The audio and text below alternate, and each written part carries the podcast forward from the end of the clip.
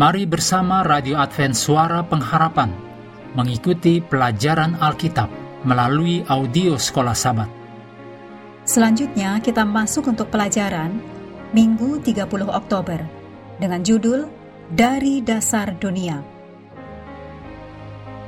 Mari kita mulai dengan doa singkat yang didasarkan dari 1 Tesalonika 4 ayat 4. Yesus telah mati dan telah bangkit.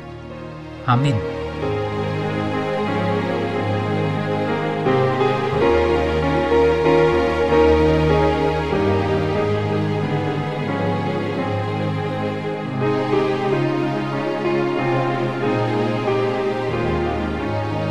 Dalam Wahyu 13 ayat 8, Kisah Para Rasul 2 ayat 23, dan 1 Petrus 1 ayat 19 sampai 20, Kristus disebutkan sebagai disembelih sejak sebelum dunia dijadikan.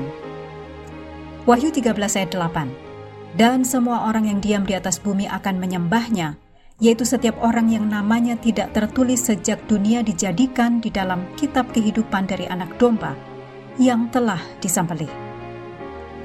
Apa yang penting di sini bagi kita adalah gagasan tentang Kristus yang disembeli sejak dunia dijadikan. Jelas, kita harus memahami ini dalam arti simbolis, sebab kitab Wahyu penuh dengan simbol. Karena Kristus tidak disalibkan sampai ribuan tahun setelah penciptaan bumi. Apa yang dikatakan ayat ini adalah bahwa rencana keselamatan telah dilakukan sebelum penciptaan dunia – dan inti dari rencana itu adalah kematian Yesus, anak domba Allah, di kayu salib. Di dalam Titus 1 ayat 2 dikatakan, dan berdasarkan pengharapan akan hidup yang kekal, yang sebelum permulaan zaman sudah dijanjikan oleh Allah yang tidak berdusta. Ayat ini mengajarkan kepada kita tentang berapa lama rencana keselamatan yang berpusat pada kematian Kristus telah ada, yaitu sebelum permulaan zaman. Berikut ini kutipan dari Alfa dan Omega jilid 1 halaman 16. Rencana penebusan kita bukanlah suatu buah pikiran yang lahir belakangan, suatu rencana yang dirumuskan sesudah Adam berdosa. Itu, maksudnya rencana penebusan, adalah uraian asas-asas yang telah menjadi dasar singasana Allah sejak zaman abadi. Rencana itu pertama kali diungkapkan kepada Adam dan Hawa di Taman Eden. Ditulis dalam Kejadian 3 ayat 15 dan 21. Dan itu dilambangkan dengan setiap pengorbanan darah di seluruh perjanjian lama. Misalnya, saat menguji iman Abraham, Tuhan menyediakan seekor domba jantan untuk dikorbankan sebagai ganti Ishak Ditulis dalam Kejadian 22 ayat 11 sampai 13. Penggantian ini bahkan lebih jelas menggambarkan sifat pengganti dari korban penebusan Kristus di kayu salib.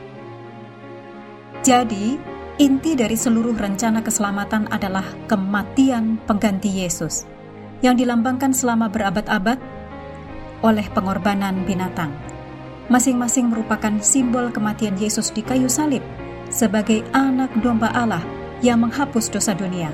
Yohanes 1 ayat 29. Pengorbanan binatang itu mengerikan dan banyak menumpahkan darah itu benar. Tetapi mengapa kekejaman dan penumpahan darah ini justru menjadi intinya? Mengajari kita tentang kematian Kristus menggantikan kita dan berapa harga dosa yang mengerikan itu. Mengakhiri pelajaran hari ini, mari kembali kepada ayat hafalan kita, Yohanes 3 ayat 14 dan 15.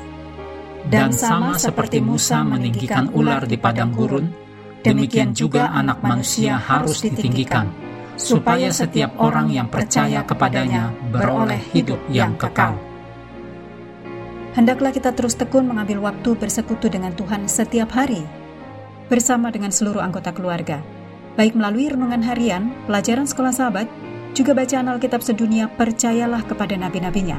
Yang untuk hari ini melanjutkan dari 2 Samuel 23. Tuhan memberkati kita semua.